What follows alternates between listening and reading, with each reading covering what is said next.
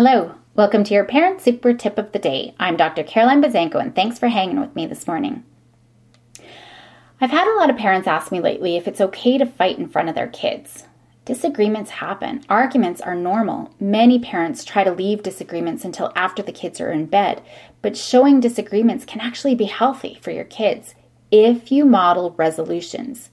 So, if you model how to handle the conflict appropriately, showing how you listen to each other and how you try to work together towards a solution, then your kids can see how to solve conflicts as well, and arguing in front of your kids can be helpful.